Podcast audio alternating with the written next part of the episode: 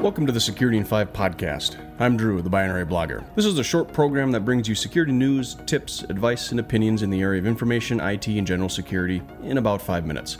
Quick to listen to, easy to understand. The more aware you are, the more secure you can be. This is Security in 5. Thanks for listening.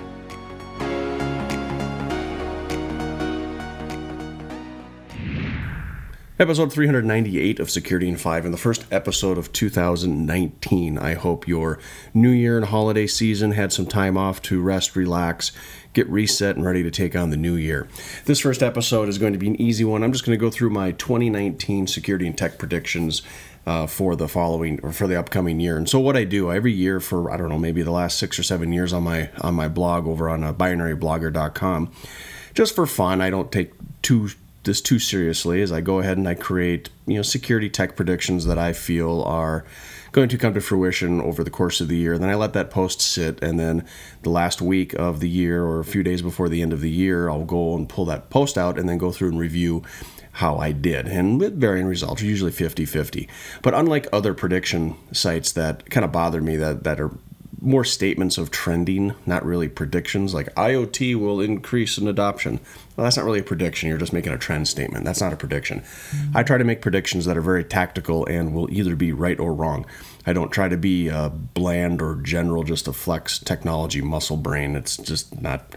There's no fun in that. So mine are very, very technical, and some of them are way out there. Some of them have come to fruition. Um, but let's go over my 2019 security and tech predictions, and I've got one, two, three, four, five. I did seven of them. Uh, it was a little bit tough to, to narrow it down, but I got down to seven. So the first one, my prediction for 2019 is that by the end of this year, Mark Zuckerberg will step down as Facebook CEO. He won't be leaving the company. He'll still be um, on the board and still have a significant role, probably change titles, but he will not be the chief executive officer of Facebook anymore. And the reason being is uh, more fallout from more uh, breach and data use scandals that are going to start to come out more and more. We've already heard of it. We started it with the the uh, Cambridge Analytica. We've start now seeing that Facebook has sold access to chat and private messages to vendors. Things like that are going to become more and more and more. And basically, what's going to come down to is Facebook has absolutely zero concern about your data within Facebook being private. It's it's sold to the highest bidder, sold for whatever purposes are necessary, and they collect anything and everything that they can. And under the um, privacy army that is going to be coming in 2019, this won't stand. Facebook is going to take the full frontal burst of it, and Mark will have to step aside. So that's my first one. The second one is a little bit more doom and gloom. We will see the largest denial of service attack on the internet backbone we have seen sample attacks before. Now there are some websites out there that claim that they have been subject to the to the uh, largest denial service attack up to that point, but attacks against media or blog celebrities, things like that, they're just trial runs. They're just seeing what they can do, where they can go, and seeing if their distributed bots work in the way they do. The next phase of this is to be a distributed, targeted attack against the internet backbone. Um, I would say that they'll go after the DNS infrastructure because the DNS would be the phone book of the internet, and once that goes down, um, all of the names on the internet could be potentially redirected, brought down, and that will cause some significant issues. So I think 2019 we're going to see a major attack that's not going to be targeted to single single website or a single celebrity, but it's going to be targeted at major internet infrastructure.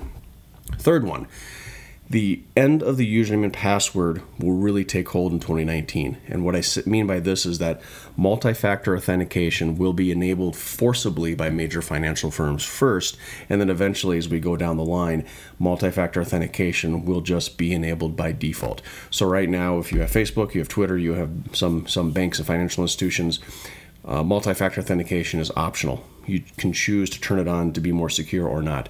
But what's going to happen, I believe, is that there's going to be another breach which is going to expose username and passwords. It's going to be so bad that those passwords will be able to be decrypted and read and then immediately reused back on those sites. And that's some type of a breach that's going to be, you know, exploit username and passwords.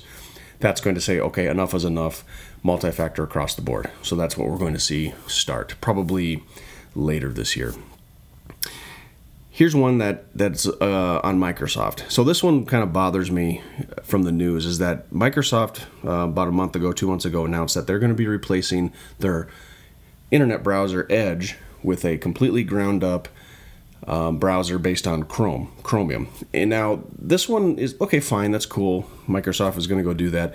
But there's one thing that bothered me with it that when they came out with Windows 10 and Windows Edge, Windows Edge was supposed to be a ground up replacement for Internet Explorer.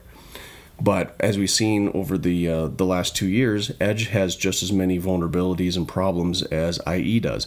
Along, not to mention all the lack of functionality, the plugins, the the the robustness that we see with with Chrome and Firefox and others to customize the browser. But here's my prediction with this: it's going to come out down the line that Microsoft is replacing Edge because it has an undisclosed severe vulnerability that can't be fixed.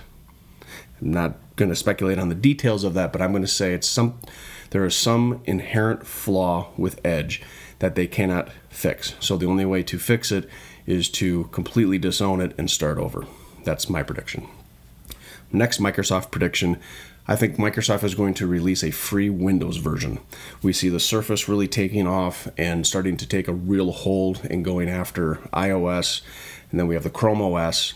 Microsoft's still out there, nickels and dimes for the operating system. I think that they're going to finally get wise, embrace that they are truly a software company, and do what the other companies that provide types of services and devices is they're going to come out with a Windows version that's going to be slimmed down, internet only, and free. And this next one is more of a market analysis type of prediction, but I predict that AWS and Azure is going to see a significant adoption slowdown, and you're going to start to hear about major exodus from big clients within those services away from those uh, cloud services. Not because that they're going back into the traditional client server um, behind the firewall type of implementations of, of the old days, but more to a push of a private cloud. That the cloud services provide a significant value of speed, efficiency when you include DevSecOps. You can do a lot of things that is that is very very difficult to do in a traditional infrastructure firewalls client server type of arrangement that we've known and loved for, for the last 30 years. Clouds provide that. That's what they do. However, when you go into AWS, Azure, if you've ever worked with them in any type of scale, the nickel and diming for services, for transfers, for this and that, it's getting old. And I think companies are going to begin to realize that they can build their own private cloud services for cheaper than what the cloud savings were supposed to be. We never saw the Xanadu of the cloud service savings that moving to the cloud is actually going to save you money. Um, may save you money in this area, but the time, the learning curve, the nickel and diming, the uh, the piecemealing, the a la carte type of approach becomes cumbersome, confusing, complex. I know I work within it every day. And what you're going to see is major companies saying that, you know what, we can do this ourselves in our own private cloud. Um, we've seen a lot of major companies already begin to pull out of AWS and Azure. I think 2019 you're going to see more of that. And lastly, my last prediction is that this podcast, my Security in 5 podcast, is going to hit 20,000 unique downloads in a single month. Um, we're about halfway there. We've got a year to do it the best way to do it is I committed to doing a lot of new productive, creative, resourceful things, changing the style a little bit, being a bit more interactive on the social networks. But with your help, we're going to be able to do that, and that's my goal, and that's my prediction for this year. Is that Security Five is going to hit twenty thousand downloads a month for my podcast. And again, if you're listening to this, thank you. Hope you see me tomorrow, every other day. Come back for security tips because we're going to be all across the board and it's going to be a fun time. Security in 5, be aware, be safe. Thanks for listening. This concludes another episode of Security in 5. You can find me on Twitter at Security in 5 or out on Facebook under the Security in 5 Facebook page. Or you can send me a simple email. All my contact information and places to find me are in every show notes of every episode. I love feedback. I love having conversations. If you have any suggestions, corrections, or topics for a future episode, drop me a line. Let me know. I will respond. Security in 5. The more aware you are, the more secure you can be. Beware, be safe, and always thank you for listening.